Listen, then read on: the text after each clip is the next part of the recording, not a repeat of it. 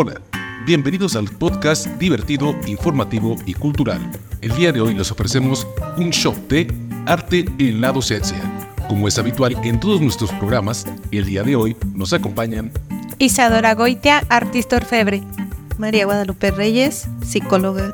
Alex Gutiaga, cineasta, y por supuesto, no puede faltar nuestro invitado el día de hoy, el grabador y pintor Antonio Ruiz Ibarra, a quien le doy la bienvenida. Muchas gracias, buenas tardes. Bienvenido a nuestra barra. Platícanos, ¿de qué será el shot que nos vas a dar el día de hoy? Es un shot de arte en la docencia. Así se decidió el título. Es uh, una conexión, pues no inexplorada, pero sí a veces ignorada, ¿no? Este, como que en la educación se relega un poco en algunas ocasiones lo que es el arte. Este, se considera bueno, ha cambiado un poco la visión, pero casi siempre se ha considerado materias como, incluso se les llega a decir de relleno. Eh, son materias que no, a veces no inciden mucho en, la calificación. Otra situación que debe revisarse muy bien esa palabrita de la calificación, pero es, es en esa parte donde pues quiere uno hablar, ¿no? Decir este que tanto incide el arte en lo que es la docencia y al mismo tiempo el aprendizaje de los alumnos. Sí, porque muchas veces inclusive las clases de educación artística no tienen como los mismos criterios de evaluación y generalmente no tienen como ese impacto como lo podría tener las clases de geografía o de español y todo eso.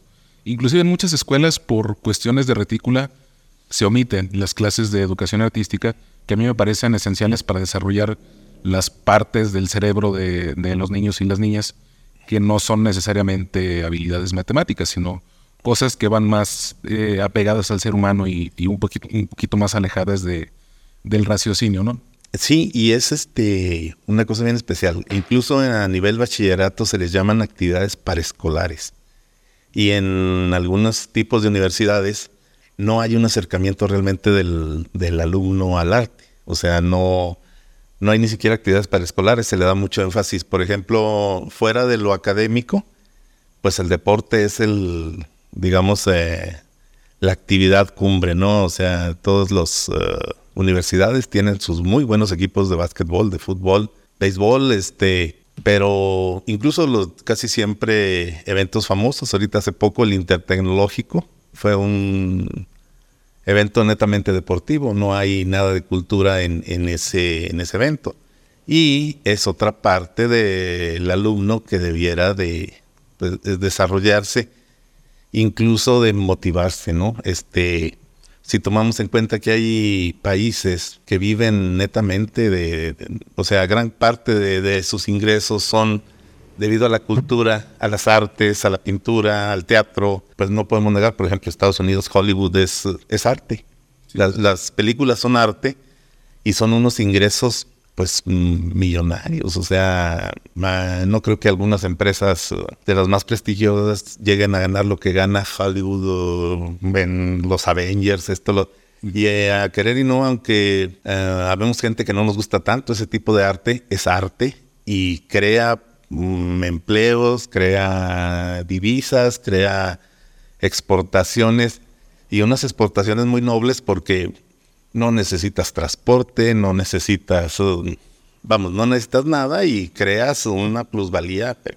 Tremenda, porque lo único que inviertes es en logística, a dónde vas a mandar la película, qué cine la van a estrenar, a cuántas salas va a llegar, cuánto bla, bla, bla, cuánto generó, cuánto invirtieron y cuánto derrame económico hay a partir de, ¿no? Incluso, este, bueno, eh, hablando del cine, eh, Guillermo del Toro es como el referente mexicano.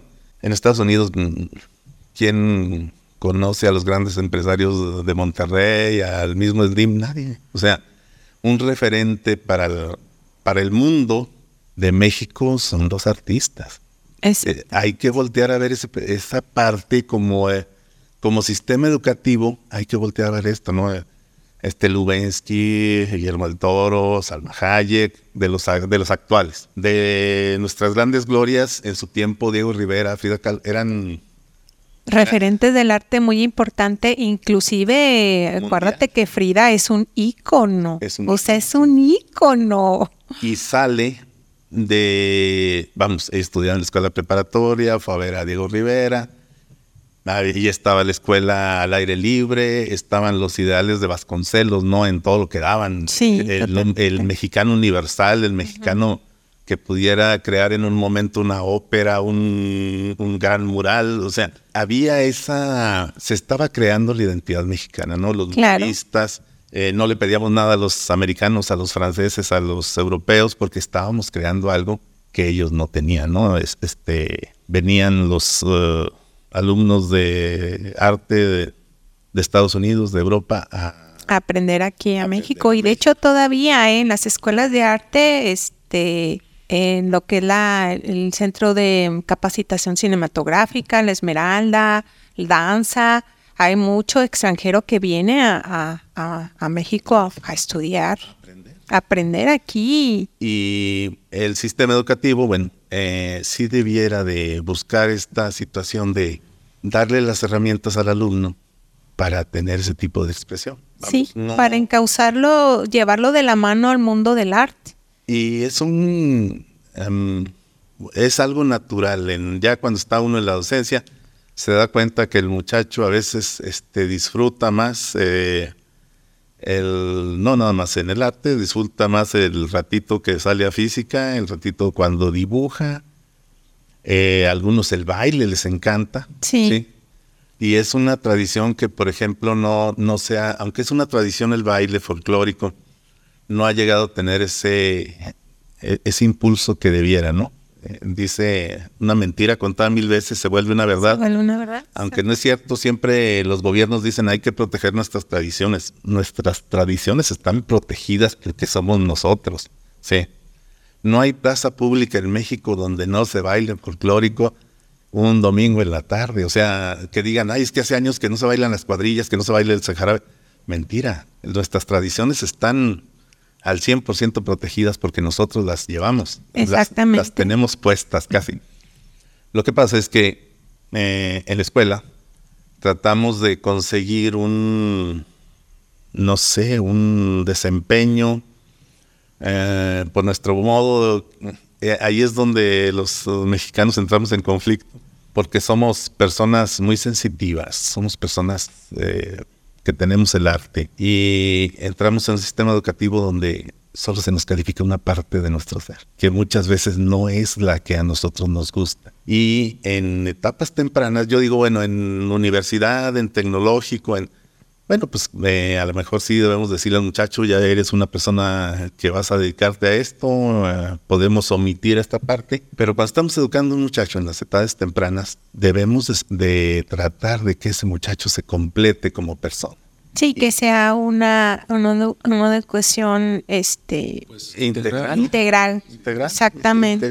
Y, y esta palabrita nos lleva a pensar que también esto va a servir mucho para integrar al muchacho a la alumna, al niño, a, digo, esto es muy importante en, edades tempranas, a lo que es su entorno en varias visiones. Vamos, si, lo, si el muchacho lo ve todo como una competencia feroz en la cual los dieces son los que mandan. Sí, exactamente, y que eh, su vida va a depender de ello todo, ya, de aquí. Para los dieces que tienes en la primaria te van a marcar para toda la vida y van a determinar quién vas a ser incluso este por unas cosas extrañas de la vida yo este yo soy ingeniero de formación o sea soy eh, estudié en el tecnológico me fue bien terminé mi carrera me titulé. Por azares de destino llego a la docencia. Luego vi que no era muy buen docente pues me puse a hacer una maestría en educación para tratar de mejorar esto. Y durante todo ese tiempo el arte me acompañó no yo eh, la pintura el grabado me toda la vida, desde los, digamos, 18 años. he estado en, fue mi primera exposición a los 18 años en el tecnológico. Del taller de artes plásticas del tecnológico tuve mi primera exposición y no, nunca lo he dejado, no, siempre he estado en, esa, en esa parte. Y yo veo que no hay esa, es, esa, digamos, pugna de lo que es técnico y lo que es una persona puede ser todo lo artística que quiera y eso no le impide hacer muy bien su balance de cuentas y ver cuántos impuestos va a pagar. Exactamente, no está peleada una cosa con otra. Eso se complementan a la Totalmente. Y otra cosa muy importante ya para el, el, la persona formada en valores artísticos, no como artista, a lo mejor como una persona que conoce de arte, pues es una persona que disfruta plenamente, no sé, un, un baile, un baile folclórico, un, o sea, un concierto, un concierto, una obra, esto. Sí, pues que tiene estos conceptos como de apreciación, ¿no? De, sí. de lo que conlleva cada una de las artes. Sí, y este, por ejemplo, el esa es la parte eh, también que se trata de conciliar en el, bueno, trato yo de conciliar en el grupo, en la escuela, esa parte en la cual el muchacho puede tener esos lenguajes, eh, no nada el lenguaje matemático, el lenguaje académico, el lenguaje, sino también el artístico, el lenguaje, el lenguaje sensitivo, ¿no? O sea, no puede expresar en miles de maneras eh, lo que siente. Y puede en cierto momento también escuchar, escuchar un cuadro, escuchar una noticia, escuchar, más allá de que están digeridas y ya plantadas en la televisión, todas las, tal vez alguno de nuestros alumnos que en un día le dé por leer 1984 o algo un poquito más, pueda cuestionarse, bueno, y las noticias serán ciertas, pueda pueda hacer otro tipo de lectura. Exactamente, de una lectura propia, de lo que le informan, de lo que lee y luego va a empezar a trabajar y decir y a cuestionarse. A, a ver, no, a ver, a mí, como decía mi sobrino Iván Chiquito, a mí no me salen las cuentas. Aquí me están diciendo esto, esto, que A más B igual a C, pero ah, ah, no, y ahí es, es, esa parte importante, ¿no? El, el, el, arte en cualquier etapa de la vida nos acompaña. Todos oímos música, todos vemos películas, todos leemos libros, todos este, leemos cómics, leemos... Va cambiando tal vez el consumo, pero lo consumimos a diario. Incluso, digo yo, en, en un mundo, digamos, este, un tanto más uh, ordenado o caótico al mismo tiempo, este, pues cada quien debería tener un consumo personalizado, ¿no? De, de arte, de, decir, a mí me gusta mucho esta situación, me gusta esta música, me gustan estos libros, me gustan estas películas. Y puede llegar el momento, porque los mexicanos somos creativos, 100% creativos, que digan algunos de nuestros alumnos, algunos de nuestros compañeros, algunos de los maestros incluso. Pero no existe eso que, ya que he consumido, ya que he visto, ya que he digerido, ¿por qué no hacer algo diferente, no? ¿Por qué no hacer una película de esta situación? ¿Por qué no? Porque esto no me llena. Sí. ¿Por qué no mezclar dos, dos corrientes artísticas? Exactamente. Que te das cuenta que no hay, y la única manera de darte cuenta, pues es viendo, o sea, consumiendo el arte, ¿no? Y este, para eso están los, uh, mm, por ejemplo, hay gente que dice, este, la libertad absoluta, no, en la escuela no puede haber esa libertad absoluta porque estás crea, estás haciendo, estás formando a una persona. Exactamente. Entonces estás en, un proceso de aprendizaje. Proceso de aprendizaje. Entonces aquí es donde los maestros deberíamos de tener ese acercamiento y decir, vamos, esto te conviene consumir, tan así como el alimento, ¿no? Tienes 18 años, antes de los 18 ni se te ocurra el cigarro, antes de ni se te ocurra tal cosa. Y antes de los 18 ni se te ocurran tales contenidos, después los que tú quieras, ¿no? Pero, pero enseñarles desde ahorita también ese consumo responsable del arte y de la cultura, que, deben de ir ligados, ¿no? Este, eh, todo lo que se maneja como cultura, el Cervantino, eh, festivales, toda esta situación deben de ir muy ligados a la educación, deben de... pues en teoría deberían estar amalgamados este, desde la escuela e ir de la mano, este, desarrollar esta, esta, esta parte, habilidades este, que tiene el alumno, ¿no? Que a veces y la mayoría de las veces lo descubre ya cuando pasó por un proceso, inclusive ya cuando tienen una carrera es cuando descubren que tienen esta habilidad. A lo mejor siempre les gustó, siempre tuvieron una inclinación artística, pero desarrollen esas habilidades, esa, esa creatividad ya en una edad ya más grande. Se, como que se dan permiso, como que dicen, bueno, ya aprendí, ya tengo una carrera, ahora sí ya puedo desarrollar una actividad artística, ¿no? sí. Como Pero, mis papás, no, estudia algo que deje dinero y luego ya ves que Es que, también es parte de la cultura. ¿Qué vas a estudiar? No, pues artes plásticas. No, mijito, espérate. Este, ¿de qué vas a vivir? O sea, eso lo puedes para luego, ¿no? pero una carrera que te dé para, para luego estudiar que te des el gusto, fíjate, eh, de estudiar artes, o sea, como, como hobby, ¿no? Es lo que siempre hablamos y peleamos mucho. Mucha gente cree que el arte es, ay, pues está divirtiendo haciendo muñequitos y, ay, mírala haciendo su joyería. es su hobby, ¿no? Su hobby. Sí, pues. no. y hay, y ese es un estigma que tiene el arte, el, el hecho de decir, este, pues es para gente de dinero. Sí, claro. Es, es para gente con mucho tiempo libre para perderlo en, estas situaciones, pero porque también hemos eh, encasillado el arte en ciertos círculos, pero no estamos viendo. la elite nada más. Sí, pero no estamos viendo que pues una cumbia es arte. Sí. También, claro que sí. Un, un, este, una artesanía, aunque tiene un proceso en el cual sirve para, para poner los frijoles, para un uso práctico, por eso se le da el nombre de, artesanía, pero tiene toda una gama de colores, de materiales, de forma de hacerlos, de formas ancestrales, que son un verdadero arte. Pero este, nos vamos muy al arte, pues es que nos impresiona, ¿no? Y nos ha ayudado la televisión muchísimo cuando dicen, vendieron el Salvador del mundo en tantos miles de millones de dólares. Es más, todo El Salvador no vale lo que vale el cuadro, dicen.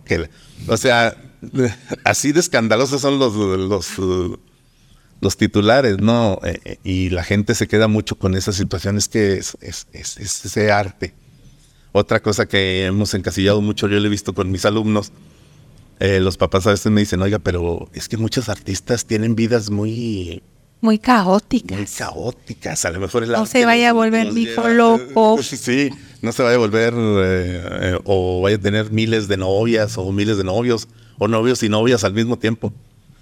Bueno, pero hay políticos que están peor y nadie dice nada. Nadie dice nada.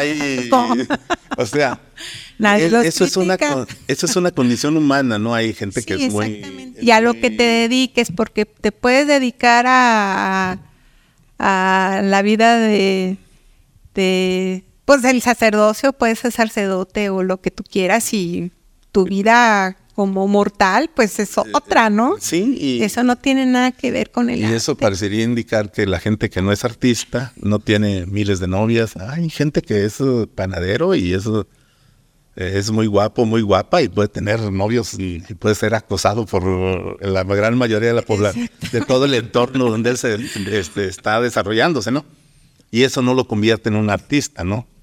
Eh, otra cosa que les preocupa mucho a los padres es, que algunos artistas son consumen drogas, ¿no?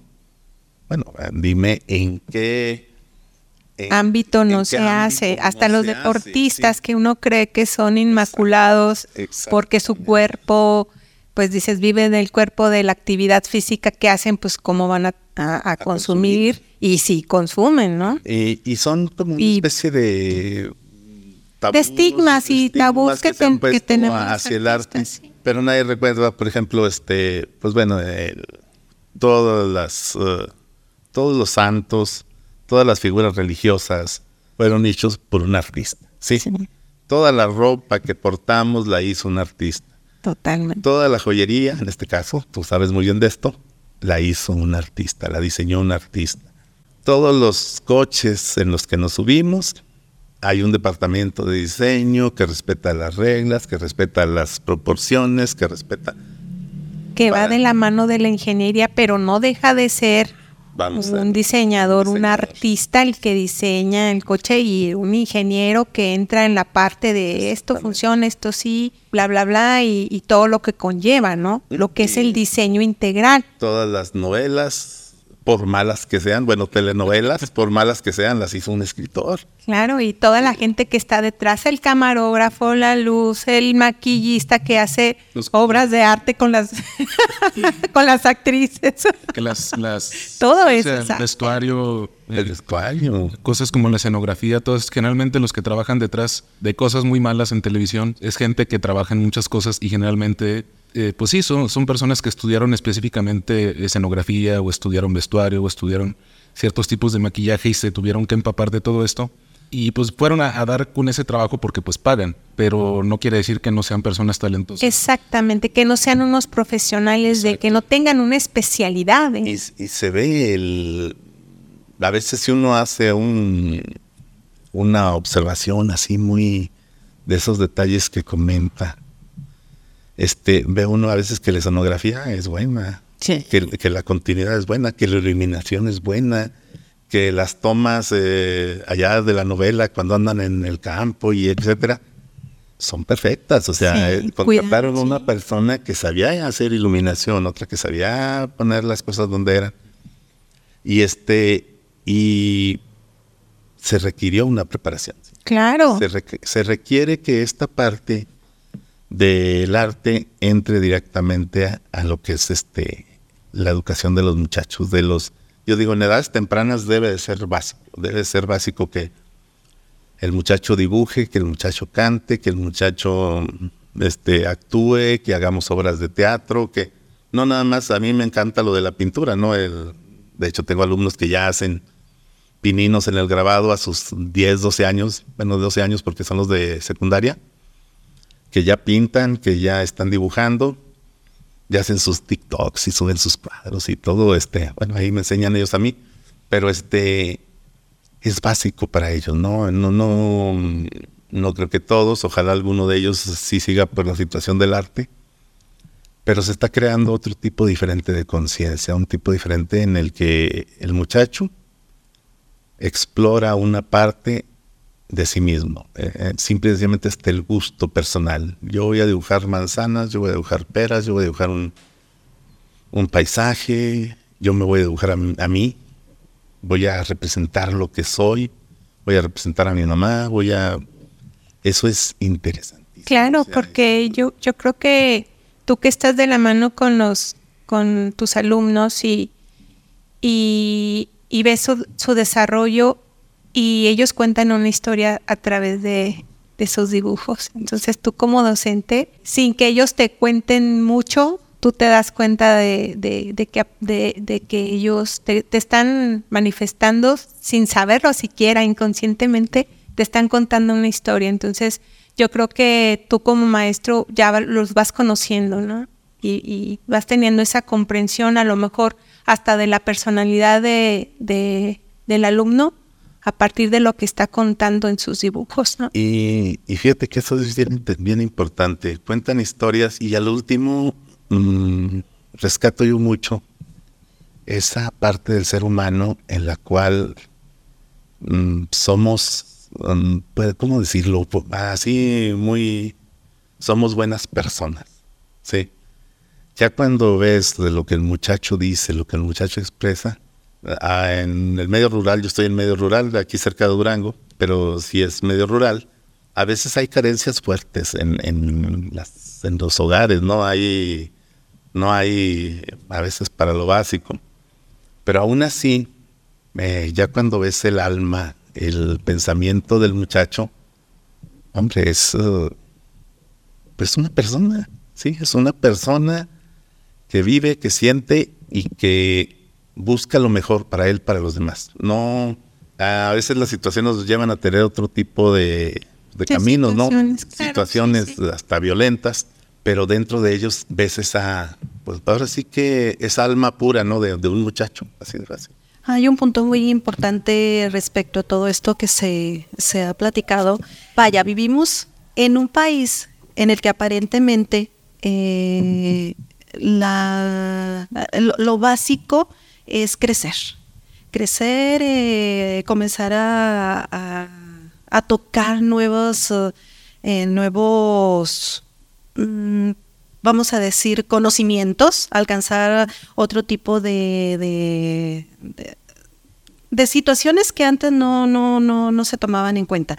Sin embargo, y desafortunadamente, este país aparentemente quiere, quiere crecer, pero no se nos permite no se nos permite. ¿Por qué? Porque de alguna manera estamos truncados para que realicemos o se haga lo que conviene a ciertas uh, personas, ciertos niveles, ciertas autoridades.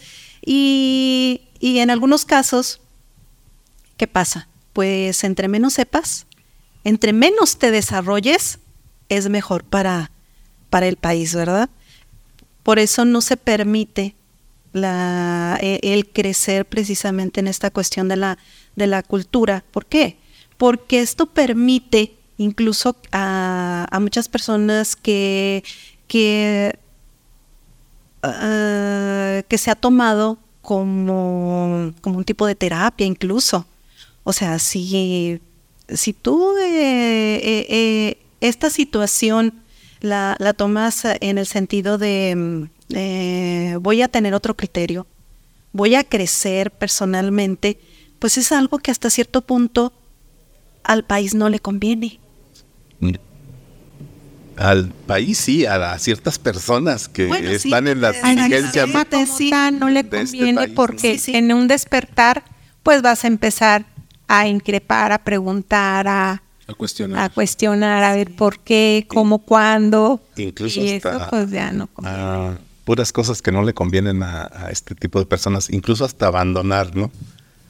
Imagínate un meeting donde la digan nuestros alumnos de hoy, dentro de 10 años, imagínate un meeting donde el político diga, vengan pueblo mío, y los alumnos que ya, bueno, ya, ya hombres con otra conciencia digan, no, no voy. Aunque no me des trabajo, aunque no, no voy, no te creo. Ese es el peligro del arte, ¿verdad? Esa decir, no, sabes que no, no voy, no, ahí te esperamos en la plaza pública, este, todos juntos, ah, vamos, te vamos a regalar una despensa. Pues me, me hace falta mucho la despensa, pero imaginemos ese despertar en nuestros alumnos, no decir, pues sí, me, me gusta tú lo que dices, pero no voy. Sí no, no, no, no, no me gusta lo que estás diciendo, no me gusta lo que está pasando, gracias. Tus intereses no son los míos. Mejor me voy pues a leer un, me voy a leer un librito, o me voy a hacer un una sándwich, lo que sea, ¿verdad? Pero no voy a tu meeting. Porque incluso en eso que se menciona, si es cierto, estamos muy eh, condicionados ya a ciertas actitudes, ¿no? Que viene tal político, pues ahí vamos, que viene eh, incluso de tal artista, tiene un éxito tremendo. ¿Por qué? Porque hay un acondicionamiento en el cual este pues tenemos años, ¿no? Eh, deshonrosos ejemplos, los Garibaldis de cuando ya era yo joven, era una cosa, pero Tremendamente terrible. ¿Y cómo llegaron a... Se nos el trago. ¿Y cómo llegaron a ser lo que son? O sea, eh, eh, son, aunque nos duela decirlo, son el reflejo de una época en México, ¿sí? Una cosa tan mala. dentro de una cultura pop de los 90, ahí se quedaron en la historia para siempre. Pero ahí estaba el condicionamiento de esas empresas tan fuertes que te decían, esto es sí lo que se consume. Es más, si no se consume esto, no hay nada más. Incluso es, es, esa parte que también debe analizarse, cómo los sistemas políticos, económicos, sociales impactan de manera tremenda al arte. Este, la devaluación de ya, bueno, yo ya estoy aquí ventaneándome de la edad que tengo, ¿verdad? Ouch. Pero eh, Salinas eh, debe ser el, el máximo ídolo de la música de banda su devaluación tremenda impide la importación de música de todo el mundo. Y ahí ese crecimiento de la música de banda que llega a los mejores lugares, a las mejores discotecas donde antes no se tocaba, que también era una cosa mala, ¿verdad? Pero aquí lo que debemos de analizar, ¿por qué salió un movimiento tan tremendo tan de repente? Se detonó tremendamente en todo el país. Consecuencia- Y una influencia tremenda. No fueron los músicos los quienes lo plantearon, nosotros no lo pedimos porque no lo consumíamos, pero de repente hubo un boom enorme. ¿Por qué? Porque los aranceles de la música crecieron tanto que pues vamos a lo nacional. En cierto modo es, es este em, positivo para este tipo de música, pero en otro no es más que la consecuencia de algo que no era artístico, sino ellos no plantearon vamos a eh, como le ve uno muy soñadoramente, ¿no? Como en las películas. Ay, vamos a mandar un nuevo ritmo, vamos a escribir una nueva novela, voy a hacer un poema y todo. lo- No, realmente que dijeron, ¿ahora qué le damos a la gente? Esto está ¿Qué muy vamos a hacer? ¿Qué vamos a hacer? Sí, esto, vamos, eso es lo que, eso es lo que va. Argentina, el rock argentino, Guerra de las Malvinas, ¿no? No queremos consumir nada que sea inglés. Es, es- son procesos que impactan a la sociedad en lo artístico y que a veces sí debiéramos de tener esa apertura de hablarlo con nuestros alumnos, de decir, puedes expresar esto, puedes, este, sí, no tiene todo que ser este eh, tradición, no tiene todo que ser música tradicional, baile tradicional, vestido tradicional, porque si nos fijamos bien, por ejemplo, pues casi todos los países tienen, casi todos los países y nosotros de una manera muy subterránea tienen nuevos movimientos artísticos, sí, o sea, Totalmente, este, a partir de, bueno, mm, ahora es- este como nueva cultura, como que están surgiendo más, este, ¿cómo quiero decirlo? Más sí, movimientos Movi- o expresiones, artísticas. expresiones artísticas, artísticas. no movimientos, exactamente. Bueno, y la obra de Antonio Ruiz, que, en, qué, ¿en qué impacta? ¿Qué transmite? ¿Qué es lo que trata de, eh, de enviar como mensaje? ¿O qué representa? Bueno, este, esa pregunta se hace bien interesante porque a última, todo artista lo sabe, cada, dicen que cada obra que hace un artista es una declaración de principios.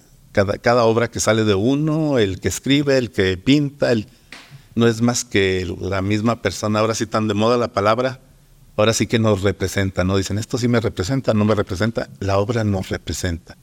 Y a mí siempre me ha, ahora sí que me ha gustado, dentro del tipo de obra que desarrollo, recuperar eh, la situación de los ciclos de, la vida, ¿no? El sol, la luna, las estrellas.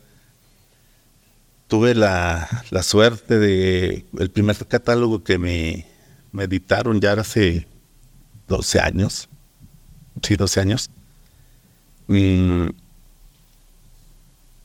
Le pedí a Eric Castillo, es uno, está Abelina Lesper, está Eric Castillo y está este Dionisio, ¿cómo se llama el otro? Crítico de arte, bueno, Dion- Dionisio, este, para los cuates. Dion- Eh, eh, este, ellos son críticos de, y le- me toca pedirle a Eric que si me prologa el, el catálogo. Y me encantó el título que lo he usado todavía en algunas exposiciones, le puso Zoología Astral. Los animales en un zodiaco, en el devenir de la humanidad, del tiempo, entre los soles, entre las lunas, entre las constelaciones. Y más o menos así es, la obra mía. Siempre he tratado de rescatar eso de que hasta cierto punto somos eternos, ¿no? Y, y en eso los animales, en eso las estrellas, en eso, porque somos un poco vanidosillos y siempre decimos, ay, el día que se muera Antonio Luis, ay, el día que se muera Neyirene, ay, el día que se muera Lupita, qué tragedia, porque se fue. Pero en- en cierto modo el, el reino animal, nosotros como representación o viendo los animales como representación de nuestras pasiones, nuestros defectos, nuestros aciertos, eh, mientras exista un jaguar, un perro, una serpiente, existirá la serpiente, sin importar, y hemos perdido esa situación comunitaria, sí. Nosotros pensamos que si me muero hoy, qué tragedia. Los animales, mm, bueno, yo a mí me gusta verlo así, ¿verdad? No puedo saber qué piensa el animal, pero mientras existe el gato, hombre, los gatos existirán, sí. seguiría existiendo esa continuidad, se seguirá saliendo el sol encima de ese gato, seguirá viendo la luna, y a veces deberíamos recuperar eso nosotros, de tratar de ayudar al que está en un lado, porque mientras exista él, existiré yo, aunque este, esta parte desaparezca, si quedan ustedes, seguiré existiendo, seguirán existiendo los hijos, los, etcétera, ¿no? Mientras hay humanos, mientras estemos aquí, seguiremos existiendo. Y a veces nos, cerramos a eso, ¿no? Nos, metemos en unas carreras este, tremendas en lo psicológico, en lo laboral, nos llenamos de estrés. Me gusta mucho esa canción de Pink Floyd que dice que y ves salir el, corres hacia el atardecer y ves cómo sale otra vez el sol tras de ti y sigues corriendo y, sí, y se acaba la vida, dice, y te das cuenta que ni siquiera perdiste el starting gun, la, la pistola de salida, o sea, ni siquiera corriste, mi buena, allí te quedaste. Se te acabó la vida persiguiendo algo que, pues nada, ¿verdad? Y, y esa veces es la vida de los hombres.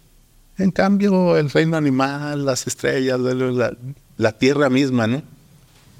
Tiene unos ciclos que se renuevan, que vuelven a nacer, que, y nosotros nos hemos uh, como separado de, ese, de esos ciclos, de ese hasta del sueño tan básico, ciclos tan básicos como acostarme a cierta hora, soñar bonito en la noche y despertarme a todo dar.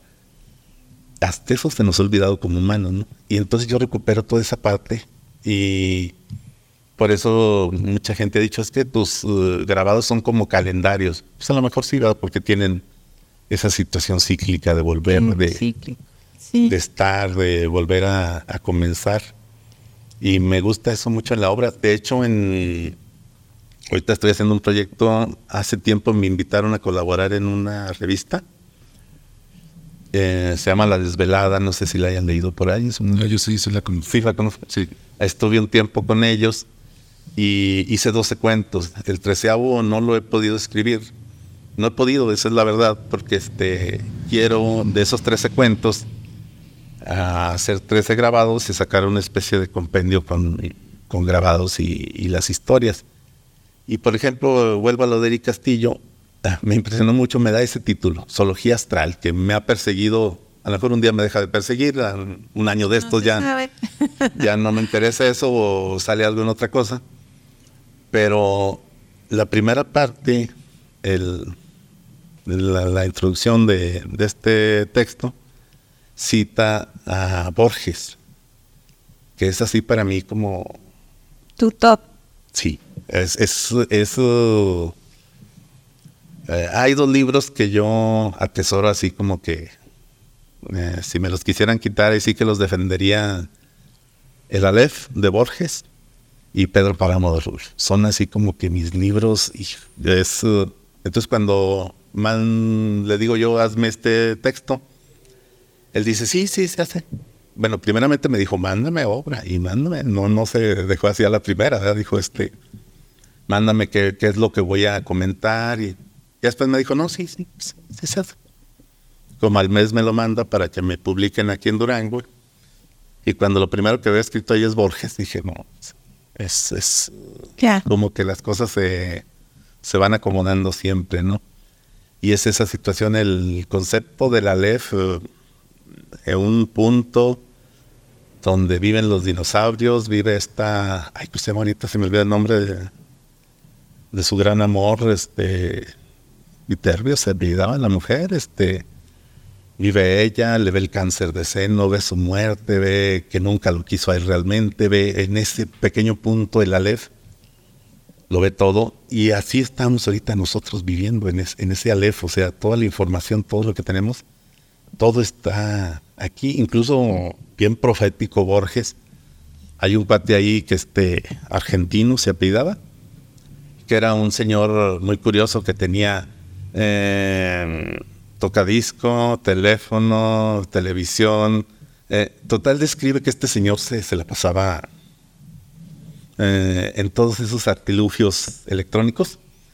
Entonces describe un celular Así de fácil, así como nosotros tenemos música, eh, televisión, pero todo en esta parte Borges lo describe en ese cuento y por eso es, y pues Rudolfo, pues somos nosotros, ¿no? El, el, hijo que se mata, el hijo de un político que se mata en un caballo llamado el Colorado, casi podemos decir el hijo de un político en cierto estado de México, en muchos estados de México, que se matan en un Mustang rojo, nuevecito del año. A alta velocidad y se estrellan, pero se llevan a alguien entre las patas porque atropellaron a un, Los excesos es, son, son proféticos, son, son este, un buen escritor, no sé, no, ni muere nunca, ni, es más, ni nació ni escribió, porque lo que escribió ya lo teníamos dentro, ya lo sabíamos, ya como que decimos, es que esto era parte de, estaba en nosotros, ¿no? Nada más como que ellos descorrieron esa cortina y nos dejaron. Y eso es lo que trata uno de, de emular, a veces muy, pues no, no, no con tanta calidad, ¿verdad? Pero eso es lo que uno trata de hacer en la obra, ¿no? Es esta parte de decir, ¿dónde estamos? ¿Quiénes somos? O cuando menos, ¿qué, qué pretendo o qué creo que soy. Y eso va directito al, al, quehacer del... o sea, es como tratar de, rescatar esa esencia que conforma lo que es uh, la naturaleza, eh, nuestra propia identidad. Quiero pensar que más o menos por ahí va, eh, no sé, la interpretación. Eh, esa parte básica que, nos pudiera representar a todos, eh, como en el ejemplo de, los animales, ¿verdad? De ellos, su esencia, pues es, uh, de, de, alguna manera, pues es disfrutar, disfrutar la vida, eh, que de igual manera, pues no podemos uh, eh, saber o traducir, ¿verdad? Lo que, lo que ellos sienten, sin embargo, hay muchas acciones que se visualizan en los animales y que le envía a uno ese mensaje en el sentido de que a veces ellos disfrutan más las cosas tan simples y tan básicas, mucho más que nosotros los seres humanos. Y, somos un reflejo, ¿no? Lo, que nosotros vemos, ahí, sí que es, este, esa es una de las... Um, hace poquito platicaba con uno de mis alumnos y, bueno, él me hizo llegar a unas conclusiones donde realmente esa es también la función del arte, esa comunicación en la cual el cuadro me habla y yo escucho y yo diálogo con él, la obra me está hablando, el poema me está hablando, em, todo lo que las personas hacen me hablan, sí. Y bueno, yo se supone que yo platico con esta situación, pero a la vez este platico desde lo que soy. Desde ti mismo, para ti, contigo y por ti. Y, y ojalá un día yo eh, en, cuando platique con ese cuadro me regañe y me diga en que estoy mal, ¿verdad? Esa es la parte del arte también, ¿no? O sea, Totalmente. por ejemplo, cuando leemos El Principito nos mete unas regañadas horrendas, ¿no? O sea, sí. una sacudida de sacudidas de miedo, ¿no? E, es, esa es la función del arte, decir, este, eh, ¿Qué somos? ¿Y qué tal si descubro que ni soy nada? Me hace falta empezar a, echar a caminar, ¿sí? Y que tal si el chavo descubre, aquí sería lo importante para el muchacho en esas edades tempranas. ¿Qué tal si uno de nuestros alumnos descubre lo que puede ser? Esa sería, vamos, eh, que un muchacho diga, puedo ser, a lo mejor pudiera ser, me gustaría ser, lo que sea, ¿no? Exactamente. Pero que el arte le ayude a eso. Que le abra la mente de esa manera, esa magnitud. Ahora que está tan de moda en las series que ve uno, eh, nos ahorraría, como dicen, años de terapia. Exactamente. que, en que, en alguna etapa de nuestra vida dijéramos, fíjate, puede ser Oye, vamos al, no sé, vamos a la borrachera, vamos a lo que sea, vamos. No, fíjate, es que yo puedo ser, tengo que ser, te voy a hacer, espérame tantito, al si quieres el sábado. Pero también. Tengo otras cosas que tengo que hacer para hacer. Para hacer. Esa es la parte que Y de ahí, digo yo, eh, educación, cultura, deporte también, todas esas materias que han sido tan... pues, como, como, como, lo dijiste en un principio, como que se han enfocado más en el deporte, porque también hay una cuestión a futuro si, si este chico este, tiene ciertas habilidades y a lo mejor algún equipo se lo lleva, entonces ya genera hasta economía y este tipo de cosas. Como que al arte, aparte de que lo han, yo no sé si exista en los programas, yo me acuerdo cuando era niña, que no fue hace mucho, que nos daban educación artística y luego manualidades y, y todos esos aspectos ética y muchas clases que llevábamos y aparte los maestros te inculcaban la lectura. Yo tuve una maestra que, que nos hizo llevar un libro y luego lo, prestábamos y ahí estaban en el salón y luego ahora voy a leer este y este y pues claro, Irene los leyó todos, ¿no? Eh, claro, porque yo ya tenía, eh, mi papá me lo había inculcado y me ayudó todavía más que mi maestra hiciera esto por nosotros, ¿no? Pero ¿en qué momento se perdió esta parte? ¿En qué momento dejaron de dar estas clases? ¿Y, en qué momento Antonio como docente detecta esta necesidad? O, está, o, bueno, o decidió que era tan importante mm, llevar a sus alumnos y decirles, este, o sea, yo soy tu maestro de tales, tales materias, pero te voy a aportar esta parte en el momento que fue importante para ellos. O sea, ya alguno de ellos dijo, oiga, yo lo he visto por ahí en la tele o en un podcast aquí con Irene o algo así, ¿no? Ahí lo escuché, ahí lo escuché hablando, y, que, este, y que sí puedo ser. Y que puedo ser. Este, en alguna parte, bueno, estaba yo en Rodeo, Durango, en una comunidad que se llama San Salvador de Horta. Un ranchito está pasando rodeo, si conocen por allá, pasa uno rodeo, es el único rancho hasta la Zarca, más para allá, que está a los dos lados de la carretera. Tiene esa cualidad este pueblo, está como a 15, 20 minutos pasando rodeo, y ahí me tocó empezar de maestro de telesecundaria. Entonces, pues en las tardecitas yo no venía a Durango, pues salía caro, me ponía a dibujar, me ponía a pintar, me ponía a hacer cosas, y pues ahora sí que por la observación, ya empezaron los muchachos, oiga, el, ¿y por qué no hace un caballo? ¿Y por qué no hace un charro? ¿Y por qué? ¿Y por qué no lo haces tú? Y mira, vamos a hacerlo. Y, ahí yo empecé a ver que eh, los muchachos son muy receptivos a la situación del arte, a la situación de dibujar. Algunos ya lo traen, hay unos que de manera innata traen unas habilidades asombrosas, otros que pues les gusta ahí en el, en el quehacer. Y, por ejemplo, parte de las uh, satisfacciones artísticas que he tenido me las han dado mis alumnos. Por ejemplo, en allá cuando estaba aquí en Parras de la Fuente, es aquí municipio de Durango, está 20, 25 minutos. Es donde estoy ahorita. Una niña eh, ganó el concurso, se llamaba eh, Cómo veo mi vejez. Ya le dieron su computadora nueva, ganó su primer lugar.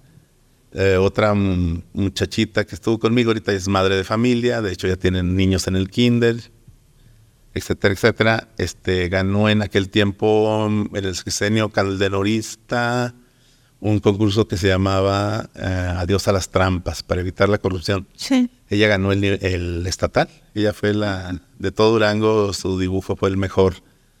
Eh, y cambian la vida, eh, cambian la... Por ejemplo, casi todos los que han hecho arte, que se han interesado mucho, casi todos ellos han hecho bachillerato. Me he fijado, me he estado fijando en esa situación, casi todos los que se han acercado al arte. Como que les cambian la Le cambia la perspectiva. Y tienen ya como que cierta ambición. Eh. Y como volvemos a lo mismo, es que yo puedo ser. Sí, puedo ser. Eh, otras dos niñas, hubo un concurso, nos llegó, quién sabe por qué, la convocatoria desde Polonia para un concurso eh, ecológico, siempre azul, siempre verde se llama, eh, que la tierra siempre tiende a estar así. Y curiosamente las dos se llaman Lupitas Las dos ya son señoras, ya ya tengo alumnos, ya soy profesor abuelo, ya tengo ya tengo alumnos que fueron que son hijos de los uh, alumnos que fueron mis uh, mis alumnos. O, sea, que ya tienes varias generaciones ahí, fíjate. Ya tengo 15, 16 años en Parras de la Fuente. Este año los, perdón, este año cumplí los 15. Bueno, pero qué importante. Si lo vemos desde el punto de vista de dejar un legado, ¿qué quiere decir? Que has trascendido a través de, de, lo que haces y de tus, alumnos. O sea, no te has quedado ahí en, bueno, sí, la primera generación, ¿verdad? Que me tocó este, tener. No, aquí ya es una enseguida de otra y otra. O sea, lo que haces ha dejado huella. y está trascendiendo, sí, qué importante. Está dejando huella y sin querer, fíjate, como comentabas, que fue a partir que ellos te vieron. Entonces tú, inconscientemente, a partir del ejemplo, mm. les, los llevaste de la manita al arte. Entonces, en el momento que se interesan, pues ya les estás inculcando. Y ya les estás creando esta nueva cultura que ellos en su casa no la tienen, no la, la desconocen, no la desarrollan, que no está mal, simplemente que sus papás no tienen esta información, pero a su maestro sí. Y, a su maestro le, le, interesó y le importó eh, enseñarlos y llevarlos. Y ahí es donde digo yo, la siguiente pregunta, ¿verdad? Por ejemplo, los japoneses. Me ha tocado ver videos donde hay 50 niños tocando, tocando. Chopin, Tchaikovsky. Porque, porque de ahí puede salir un gran concertista. Sí. Aquí. Son semilleros de artistas y desde chiquito les ven una cualidad y el que toca el piano, el violín, el que escribe, el que canta, pero no hay esos, uh, eh, ¿cuál es la palabra? tabús, este, ese chauvinismo nacionalista de que, ay, ¿cómo va a tocar Tchaikovsky si existe la rumba y existe la música ranchera y si existe, bueno, es que existe todo eso, a lo mejor este muchacho, sí, no es bueno para la música de banda, pero puede ser un gran conciertista, un, perdón, este, un tenor, un, sí, este, tenemos que explorar esas capacidades. Claro, lo primero es la introducción al arte y ya de ahí parten otras cosas, ¿verdad? Pero hay arte, cada quien desarrolla una disciplina diferente. Hay arte universal, hay arte mexicano, hay arte, incluso podemos tener arte regional, ¿no? Este, no como la comida, vamos. Hay cierto tipo de arte, el canto cardenche es muy aquí de nosotros. Habrá lugares donde digan, no, no, nos gusta. Sí, pero no deja de ser una expresión artística respetable y a unos les gusta, a otros no, pero ahí está. Pero imagínate qué maravilloso sería, por ejemplo, que un día vengan un grupo, un cuarteto, un quinteto de Chiapas que escucharon el canto cardenche y tuvieron un maestro de canto cardenche en Chiapas y vienen a Durango a cantarnos algo con la misma eh, calidad que es aquí en Durango. O sea, sí. Igualmente, que tal si un día viene un cuarteto de cuerdas de Ghana, de, no sé, de Sudáfrica, donde ellos no, no les gusta esta situación, pero, o sí les gusta, pero no lo sabían. ¿Y por qué no pueden tocar Chopin, Schubert, Beethoven? ¿Por qué no? ¿Por qué no podemos hacerlo nosotros? Sí. ¿Por qué no podemos eh, tener tres niños del próximo año que vayan a Europa y digan, miren, así se toca Chopin. Exactamente. Y somos de Durango. Pero si estamos con esa onda nacionalista, no, no, no, no, no. Es que usted se tiene que tiene que bailar las cuadrillas, tiene que tocar, no sé. Sí, que le marques una sola línea y ya por aquí te vas a ir. cuando puede desarrollar más todavía. Incluso simplemente, bueno, te la compro completita, gobierno de donde seas, ¿verdad? Puro mexicano, Juan, puro de Durango. ¿Cuántos de Durango hemos escuchado La Noche de los Mayas de Silvestre Revueltas, completita? No, pues completo, yo no me apunto, porque no, completa no. Es, la gloria de Durango Silvestre Revueltas. Hay gente en conservatorios en Alemania que su examen es tocar silvestre. Exactamente. Sí, sí, sí. Mejor lo tocan en otros ¿Por qué, lo países. tocan? ¿Por qué los duranguenses, los, duran- los de Durango, no podemos ni siquiera escucharlo? ¿sí? Ahora, unos lo hemos escuchado porque pues, hay que escucharlo. Sí, y, la- y la- sinceramente la primera vez que lo escuché es una música tan rebuscada, hasta le duele a uno la cabeza, porque es, se, se mueve el cerebro, ¿no? Y, pero hay eh, otros músicos que podemos escuchar en el corte clásico, en el corte, sí, este, em, popular, en- tenemos mucho. ¿Por qué enfocarnos en nomás en algo y decir, es que estoy rescatando mis tradiciones? Y como dije al principio, momento, no se, no se han perdido, aquí las tenemos. Incluso hemos importado algunas que no son de nosotros. El altar de muertos no es tradición de Durango. Antán y se acabó. Era una tierra, Durango es una tierra de mucho esfuerzo, de mucho trabajo, pero no es una tierra pródiga donde las frutas y las verduras crezcan por gracia de Dios. Por eso los pueblos del sur tenían esta tradición. Exactamente. Simple y sencillamente tú tomas de la naturaleza todo, lo acomodas en un altar. Nuestro platillo típico, el, cal- caldillo perdón, caldillo durangueño, carne seca. ¿Por qué es carne seca? Porque cuando hay un recurso que es escaso, se tiene que proteger. Y sería una tradición muy absurda de Durango tener un altar donde tienes cacahuates, comida y desaprovechar todo eso. No es de nosotros. Ahora ya nuestra situación económica es diferente, ¿verdad? Y Lo ha permitido y como que se... mm, Bueno, no, no quisiera usar la palabra moda, pero sí, de pronto se detonó como una moda, porque cuando yo era niña no había estos altares y no había concursos en las escuelas de altar de muerto y todo esto.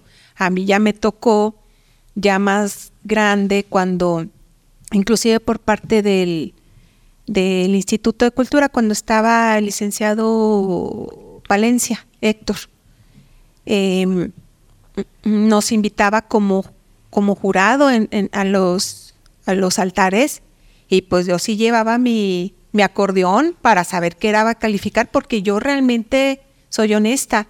Eh, yo lo aprendí un poquito en Ciudad de México porque ahí sí es una tradición tremenda. Pero sí, yo lo veía y todo, pero aquí en Durango, ya cuando me tocó ser este jurado, pues ya me tuve que estudiar y empaparme realmente de lo que era el altar y, y- y- todos los elementos que tenía que tener y todo. Y, y yo, wow, me cayó, o sea, la verdad de novedad, porque aquí en Durango no, no, no existía y, y el maestro Antonio no me va a dejar mentir. Y, y aquí la pregunta, ¿y es malo?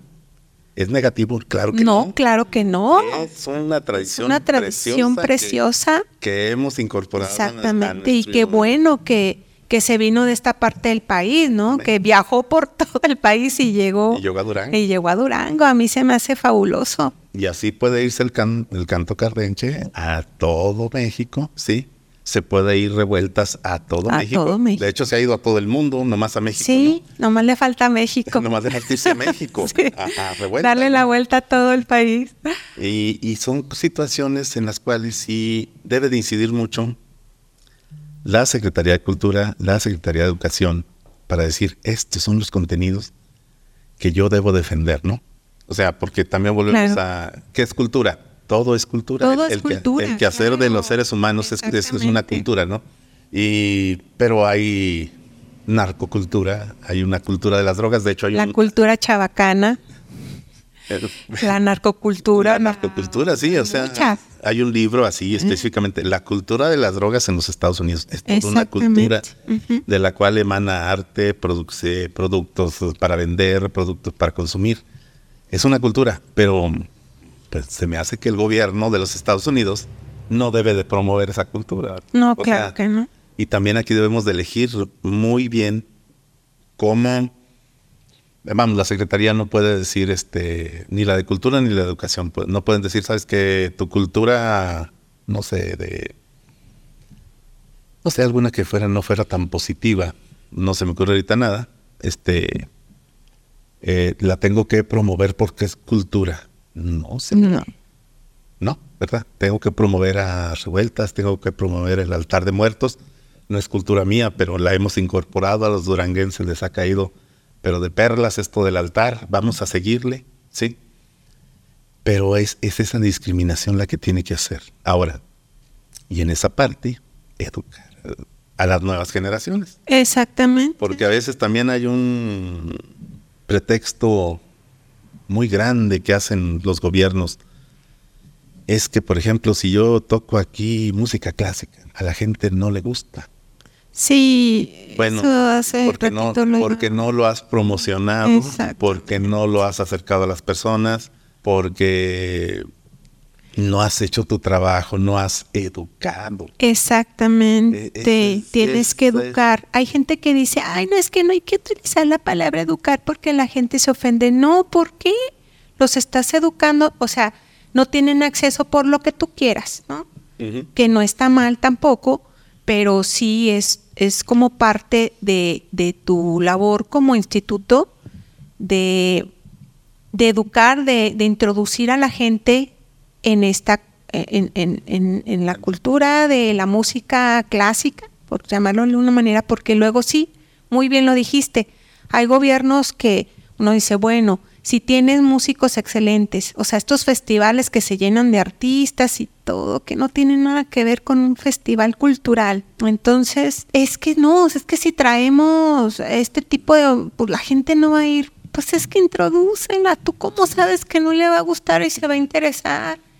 Y a lo mejor va a haber uno o dos que les vas a meter esa inquietud de estudiar música por lo que escuchó. A mucha gente le ha pasado así, a, partir de que a uno chiquecillo lo agarraban de la mano y lo llevaban. e- entonces traes la inquietud, dices, es que yo, yo, yo quiero esto, ¿no? Yo tuve la fortuna de, de crecer con un papá artista, entonces pues yo tenía eso a la mano y era mi, pan de cada día, ¿no? Pero pues mucha gente no, no tiene esta oportunidad, pero a partir de una experiencia, de que alguien lo llevó inclusive a una sala de, de cine, a ver una obra, una obra teatral, a un concierto, les nace esa inquietud y luego la desarrollan como una, como una carrera porque se ponen a estudiar esto, ¿no? Y es, ¿Cuántos artistas no han nacido así? por ejemplo, el, hicimos el, me dijo la directora de la primaria, dijo, ay, es que este le hace el altar de muertos a puros de los suyos.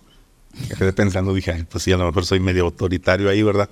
Porque este, le hice un altar a Cervantes, luego se lo hicimos a Juan José Arreola, luego se lo hicimos a Rulfo, Y a Frida ahora se lo hiciste. Ahora se lo hicimos a Frida. Kahlo. Una vez eh, cuando falleció Toledo se lo hicimos a Toledo. Hicimos este papalotes con su changuito, o sea, los muchachos ahí Sí. muy creativos, todo. Pero por ejemplo, se me hace bien interesante. Esta vez eh, tengo una niña ahí, una alumna. eh, empezamos a hacer el altar, todo esto. Y al otro día llega el celular. Dijo, oiga, traje el celular. Yo dije, oiga, pues sí, en el celular ya ve que tenemos aquí problemas porque dijo, no, no, no, mire, ahorita lo guardo. Se pone a ver el celular y dice, sabía que Frida Kahlo estuvo casada con Diego Rivera, pero que tenía otros amantes y que andan. ¿Quién era Leon Trotsky, profe? No, pues era así un político. O sea, por ejemplo, con esa niña se logró eh, los, uh, ahora sí que los procesos de aprendizaje, los metados, los famosísimos PDAs ahora con la nueva escuela mexicana, cayeron así como si hubiera... Eh, ¿Cuál- ¿Y cuál fue el mejor maestro? El interés de la muchacha. Él, ya tuvo interés en ese momento de decir, sí. esa es Frida Kahlo. Este, pusimos dos imágenes de ella. La fotografía que le sacó este hombre fotógrafo que está así con sus brazos cruzados. Es americano este señor, no recuerdo el nombre. Y el, la pintura, bueno, decimos reproducciones, pero este que le regaló Lon Trotsky, la que se llama Entre Cortinas, donde está ella muy guapa. Este, bueno, ya andaban ellos, nadie sabía, bueno, todo el mundo sabía, pero nadie se daba cuenta o algo Después así. ya todos supimos. Eh, todos supimos y pasó todo lo que pasó. Este, y le regala ese, Ese cuadro. Entonces la niña le entra la curiosidad tremenda, busca a Frida Kahlo, busca ese cuadro, ¿por qué ese cuadro? Lo que no le quedó muy claro quién era León Trotsky y ahí es cuando dice, no, mira, qué, qué padre, ¿no? Este, lo platica con sus compañeritas, este, em, entra una situación en cual otra de las niñas es un poco más de, ahora sí, de, de la nueva ola y bueno, y, y, dónde estaba la equidad de género, porque Diego Rivera era así, tan machito, y porque Frida le aguantaba, o sea, nos dio una sola actividad, nos dio para mucho, ¿no? Claro. O sea, este, incluso una de ellas ya el otro día cuestionó a Pedro Infante y sus películas. Entonces, oiga, Pedro Infante era un machista de lo peor. No, pues es que ya lo, lo empiezan a ver con ojo analítico. Analítico, dice uno, Dicen, pues a ver, fíjese que no, a sí. ver, espéreme tantito. Pedro, Pedro Infante, don Pedro Infante, ya visto en la imagen, en la, en la visión de un niño, ¿no? Eh, De una niña de que 13 años tiene esta niña, y ya de cuestionar el ícono De México, no, de México. olvídate. Casi, casi Sara García y él son México, ¿no? Entonces decir, oiga, era un machista, pues sí, digo, porque realmente eh, si mi hija tuviera un pretendiente como Pedro Infante, yo le diría, hija, a ese no lo voltees a ver ni, ni le abras la puerta. Y, No, no, no, no, no. Venga, cenijita, no le haga caso. no le haga caso, Dígale que no. Y dice lo que más te conviene. Un cuate que le dice a la mujer, usted me va a querer a la de... a-". Dices tú, ¿qué es eso? Sí. O sea, en este momento ya son anacrónicos, ¿no? Son cosas que... No, qué miedo. Deben de Ahora discutir. corres y dices, no, este tóxico. Es el tóxico, es la palabra de los chavos. Está- Es el tóxico de México. Encierra todo, ¿verdad? Es Es el tóxico encierra. Es el tóxico de México. No es el ídolo de México, es el tóxico de México. Pero ya es eh, cosas que para mí eh, hubieran sido impensables, hasta no, no impensables porque, ay, ¿cómo voy a pensar eso de este hombre? Sino que no me había puesto a analizar hasta que un muchacho Con que empieza a despertar ya otros ojos, en otro entorno, en otro tiempo, dice, oigan, ¿y este cuate qué es? Sí, tiene, viéndolo bien, tiene razón, ¿no? Era, yo no ah, de joven hasta soñaba en ir a llevar serenata y todo esto, y como el tóxico ese. Este, Que andaba besando a fuerza a las muchachas. Y ahora denunciado por acoso. sí, o sea, ya es... Pues sí, sí. ves la película ya con otros ojos, con la que ya te enseñaron tus alumnos, y dices tú, híjole, aquí en este, el código penal, aquí entra el artículo Sí, fulano, sutano, claro. mangano, entran todos en este cuate. Es cuando dices tú, cómo es... Y esa es la parte que esta cultura, que este arte, que este caminar por el arte y la cultura nos debe de llevar, ¿no?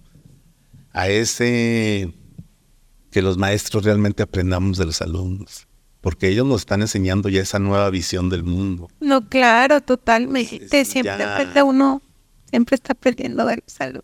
Aprende uno más de ellos que, que ellos de uno, ¿no? Pero, pero es esa situación en la que yo digo, y esta parte parte mucho, esta parte ahí se oye medio raro, pero sale o parte o, o- o nace también en ese interés del maestro, en este caso mía, de que conozcan algo más de, ¿sí? Desde- y a lo mejor yo se los, uh, a Frida, Carlos, yo se las di eh, descafeinada, sanforizada, vista a través de, de la imagen de una persona que le tocó una escuela en la cual no se cuestionaban ciertos valores, había ciertos valores inamovibles, pero como ellos, al menor contacto, los, lo- los mueven, ¿verdad? O sea, oiga, Diego era un machito, ya, etcétera. Ya, oh, el gran Diego Rivera, mi ídolo, es- sí, pues sí, sí, tiene razón. Sí, ya- sí, lo ven con otros ojos porque nosotros en realidad vemos la parte del artista, nos enfocamos en el arte, eh, en la obra del maestro, a quien pintó, eh, cuando a lo mejor someramente en su relación con Frida, porque eso lo dejamos un poquito de lado. Lo importante era cómo desarrollar Frida, este, cómo ella plasmaba su dolor a partir de, de su obra y todo esto. Entonces, como que nos enfocamos en esta parte, ¿verdad? Que consideramos importante, no porque lo otro sea, no sea importante, sino que estos chavos, pues ya tienen una visión diferente y empiezan a, a analizar, a ver, a ver, cuestionar. a cuestionarse. Cuestionar eso es bien que- importante, eso es muy padre que, y que que tengan esas- esa información y estas herramientas. Y cuestionan nuestro modo de ver el mundo, sí. O sea, eh, ya uno veía el mundo de una manera, si tú quieres más fácil, era más tranquilo, era, eh, vamos, el padre aquel que decía, esto es así, Y así y así era. lo haces, y lo hacías. Y no te, y ahora ya todo eso, vamos, nos, nos tiene que llevar a un, yo pienso que nos tiene que llevar a un, un estadio mejor, ¿no? Eh, pues, menos en A un buen desenlace. buen desenlace, cuando menos en lo, en lo mental de los muchachos. Y este, y yo digo que tenemos que, pues ahora que se habla tanto de los suicidios y todo esto, pues yo digo que ahí más bien va lo económico metido, pero también la escuela puede ser el arte, puede ser este, esta tablita de salvación para mucha gente, ¿no? Para, para, y visto en esa nueva visión. El otro día me tocó la suerte que me preguntaran sobre los altares de muertos en un programa y llegamos a esa parte en la que decían las personas, pero se acuerda Eh, por la visión judio-cristiana católica, oiga, y a una persona que, ¿cuál es su opinión? Esta era mi opinión completamente. A una persona que se suicida, ¿se le podrá hacer un altar de muertos? Claro que sí. Claro, ¿por qué no? Eh, Pues, Es que ya ve que antes incluso al que se suicidaba lo enterraban fuera del campo santo para que la gente que pasara lo pisara por haber atentado contra la vida que Dios le dio. No era de él, era de Dios. Que de hecho ni siquiera este Sí, no, no, merecía, no merecía el perdón, no ¿verdad? les hacían Ni misa se le podía no, celebrar. no. Entonces ya le digo yo, bueno, pues yo en este momento y ya en los tiempos que estamos, ya no son los tiempos aquellos, imagínense qué bonito una tradición que ya tenemos en Durango, eh, recordar, bueno, su vida tuvo un desenlace fatal, pero recordarlo en, en sus buenos momentos. porque tuvo buenos momentos. foto donde está bien guapetón o guapetona. eh, Aparte fue el hijo de alguien, el hermano de alguien, el tío de alguien, el sobrino de alguien. Entonces eso no se puede dejar de lado porque tomó una acción que desconocemos y que, que lo llevó a ese desenlace que nadie sabe y nadie tiene que juzgar. Y pero pues Pero recupera esa, nueva, esa nueva visión, ¿no? O sea, ya eso es eh, como que sí tenemos que ya dejar pasar algunas cosas, ¿no? esos Porque- prejuicios, esos esos, prejuicios. tabús que Porque, porque los chavos ya ni siquiera los toman en cuenta, ¿no? no. Así, el, el gran ídolo de México y dice, oiga, era más chico. Ah, caray. Oiga, pero eh, hizo tantas películas y...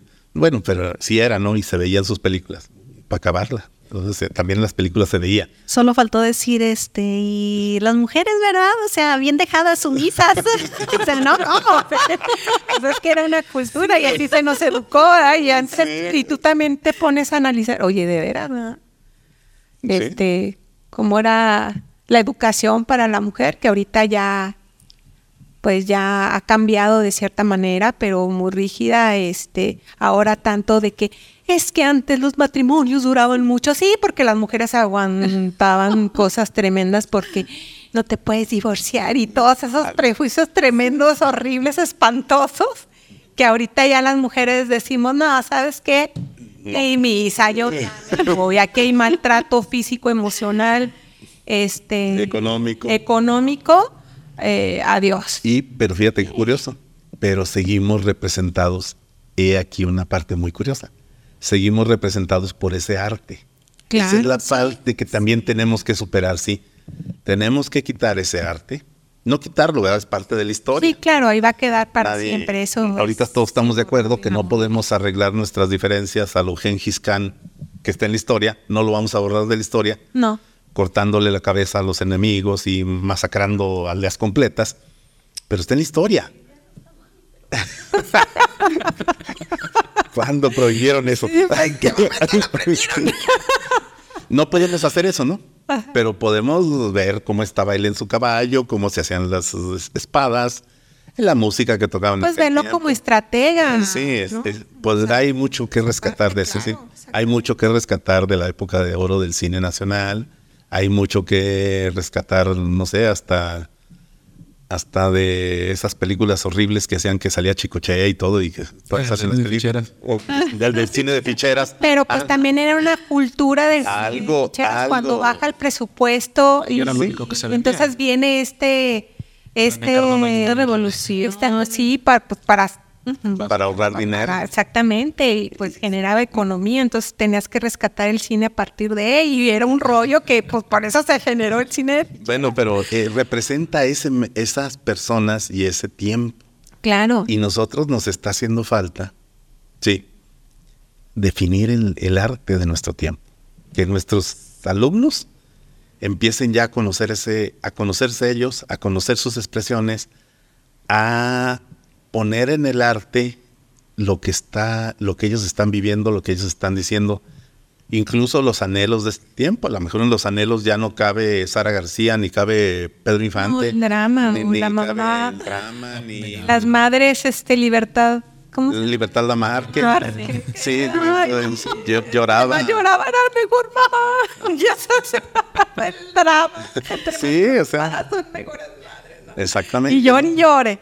Preocupadas y no ocupadas, ¿sabes? Sí, o sea, a No se ocupaban de nada, pero lloraba mucho. Estaban ahí en la casa y lloraban. Porque lloraba un cholo, ¿no? Entonces, hasta esa situación, o sea, ya eh, incluir en el arte estas mamás modernas que sí se atreven a divorciarse, que sí, que sí sacan a sus hijos adelante, estas muchachitas que ya practican deportes, todo eso no lo, no lo vemos reflejado en, la música, en la gráfica, en, las fotografías.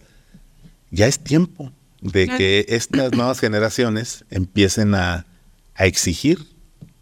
Y no exigir en el aspecto feo, ¿verdad? Sino a exigir el espacio de decir, bueno, a, ver, le Irene este para un ladito porque aquí voy a poner mi cuadro, Antonio Ruiz este para este lado porque aquí van, sí, el señor cantor, este va a cantar dos horas, pero los últimos diez minutos va a cantar el muchacho fulano con una nueva con una nueva canción, este sí. Vamos a sacar libros recopilatorios de la poesía que se ha hecho en Durango, pero hay dos libros de de nuevos artistas, de escritores nuevos en los cuales están y van a hablar de lo que ellos son, de lo que ellos hacen. Y esa es la parte en la escuela que yo digo importantísimo. No tenemos o no hemos querido tener, o como decía Lupita, o no les ha interesado a ciertas gentes que llegue esa nueva expresión. Porque sí, al fin y al cabo, poco a poco, pero es un es ir cambiando el, orden, los órdenes que a algunas personas nos convienen, ¿no? O que a algunas personas les convienen. Ok, y hablando eh, relacionado a las exposiciones individuales, esta que, que se menciona, llevada a cabo en el 2014, denominada Las Máscaras. Bueno, yo creo que aquí me sale un poquito la, cuestión este, psicológica, ¿verdad? Eh, ¿Qué representa? Están analizando, ¿eh, maestro? Así que piensen a ver lo que va a decir. Porque esto es peligroso, es pegriloso.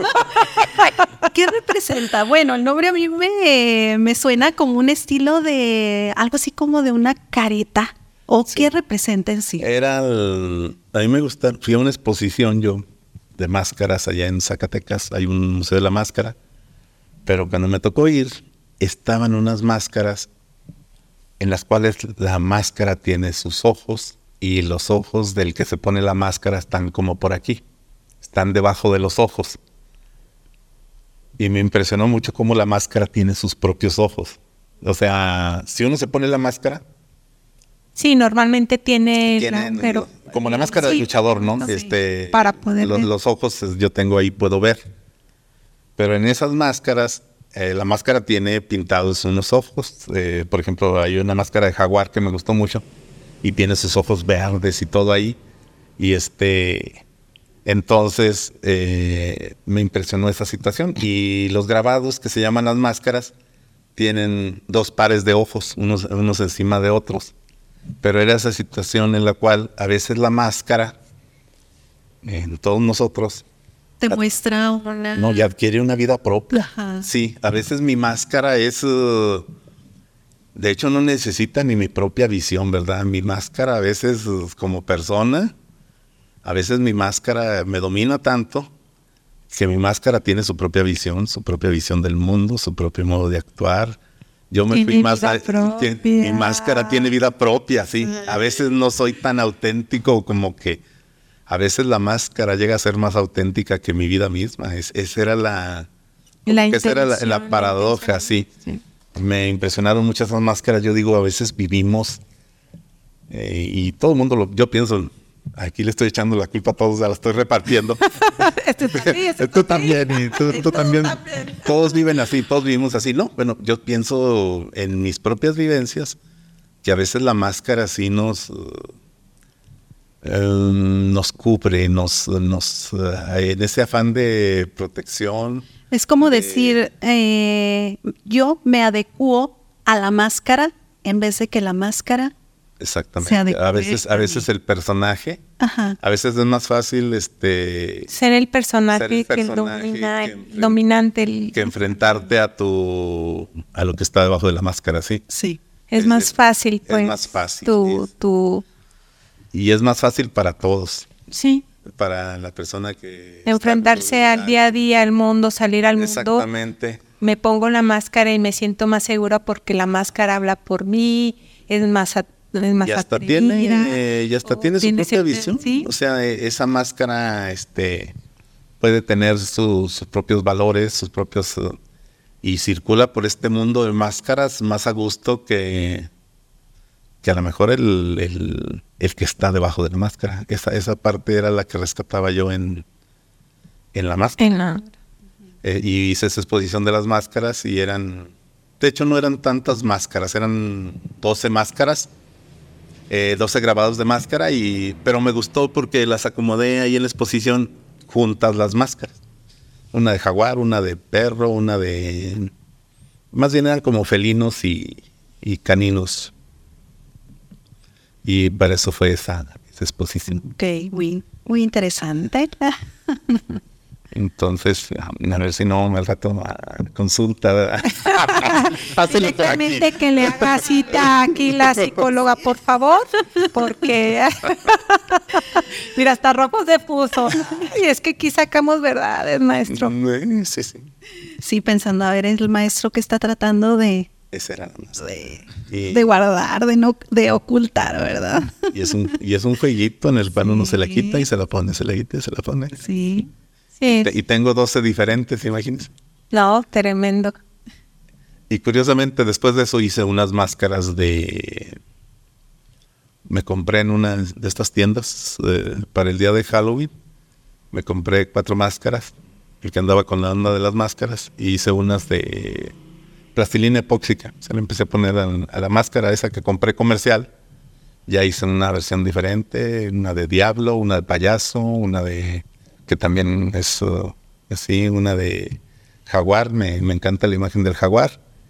La otra, ¿de qué eran? Ya no me acuerdo, pero eran cuatro. Y es- pero esas tres se me quedaron muy... Me gustó mucho la jaguar y la de diablo. Y pues, Pues analícese, maestro. no, para eso se necesita... Pero manda de diablo porque ¿Cómo lo pongo la de diablo? ¿A qué hora me gusta ponerme esa máscara? Si es a las 3 de la mañana y enfrente del espejo está medio... Ay, aquí no estamos para juzgar a nadie. ¿eh? Bueno, maestro, eh, bueno, bueno, ya para ir finalizando la, la entrevista, que no nos come el tiempo, una de sus obras está en un libro de texto eh, gratuito, ¿no? De la SEP. Sí, este es... uh, es- se llama Nakasmati. Le busqué el nombre. Quiere decir saber escuchar en náhuatl.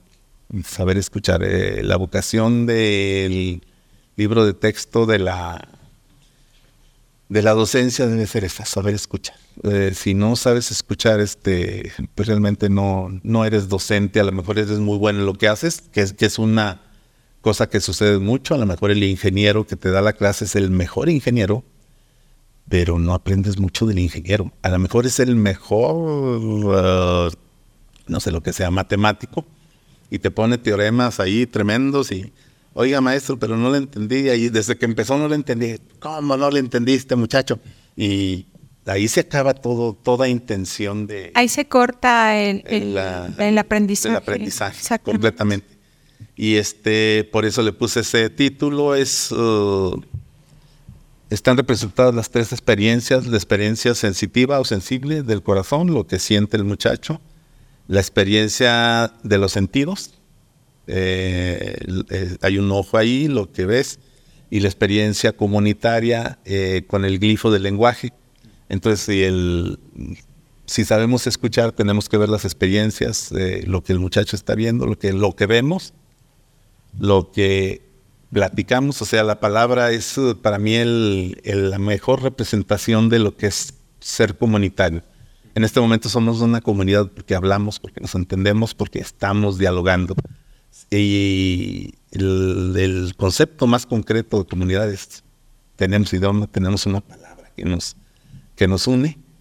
Y por último, que siento al, al recibir el conocimiento, que siento al estar eh, junto con los demás en el grupo de amigos, en el grupo escolar, en el, eso es, esas tres. Y están representados también hay un jaguar como eh, la representación de nuestra parte visible, nuestra parte solar, de lo que dejamos ver. Y este, ay, ¿cuál es el otro personaje? Mm, es más oscuro porque es la sombra de nosotros, la parte no sombra diabólica, sino esa parte donde tenemos escondidos tal vez sí otros eh, traumas, pero también otras habilidades que nunca es como la luna, es como el soñar, es esa parte que a veces no nos gusta que esté en los planes y programas, en, los estudios, digamos, académicos, pero en los sueños, en los anhelos, en, eso que sucede en la noche, eso que sucede cuando estás dormido, también hay conocimiento y sobre todo un conocimiento así interior. Entonces por eso eh, estuvo padre eso porque dijeron, ¿quieren participar? Pues sí, yo mandé mi propuesta pasaron meses y no me dijeron nada y los compañeros andaban haciendo proyectos y que ya nos hablaron y que tuvimos un Zoom. Y pues yo dije, pues ni modo, ya en otra ocasión será. Y ya cuando van a salir los nuevos libros de texto, nada más, este, ya cuando los están presentando, eh, una persona que conozco del DF me manda un pantallazo del celular y me dice, oye, ahí está tu nombre, si eres tú pues rápidamente me voy al internet y busco, ya estaban presentando y ahí venía mi, imagen. Dije, ah, caray, pero a mí nunca me avisaron, no, no hubo... Me avisaron cuando, como 15 días después, cuando yo ya sabía, me llega el, email y me dice, oiga, está en tal... El aviso oficial. ya. Ah. Pero muy, muy padre, muy bonita experiencia y, y que liga mucho lo que platicamos hoy, lo, lo que es el arte y lo que es la ausencia, como el cómo ahí está... El arte impacta en la docencia. sí, cómo, cómo no pueden estar desligados al final. Lo que pasa que, vaya, se puede decir en pocas palabras que el enseñar también es un arte. Es un arte, sí. Bueno, pues al parecer los shots de hoy venían muy bien cargados. Es hora de pagar la cuenta y cerrar la barra. Nos vemos aquí nuevamente el próximo jueves. Agradecemos a nuestros patrocinadores Isadora Goitia, Arte en Plata, se ubica en calle Florida 1146, barrio del Calvario, casi enfrente de las escaleras de la biblioteca. A ella la pueden contactar al 618-163-7706. Consultorio de Psicología y Conexión Emocional pueden agendar sus citas al 618-138-4511, AR Comunicación Audiovisual y Publicidad Contacto al 618-132-3674. Agradecemos a nuestro invitado, el grabador y pintor Antonio Ruiz Ibarra, y nos vemos el próximo jueves. Muchas gracias. Adiós. Muchas gracias.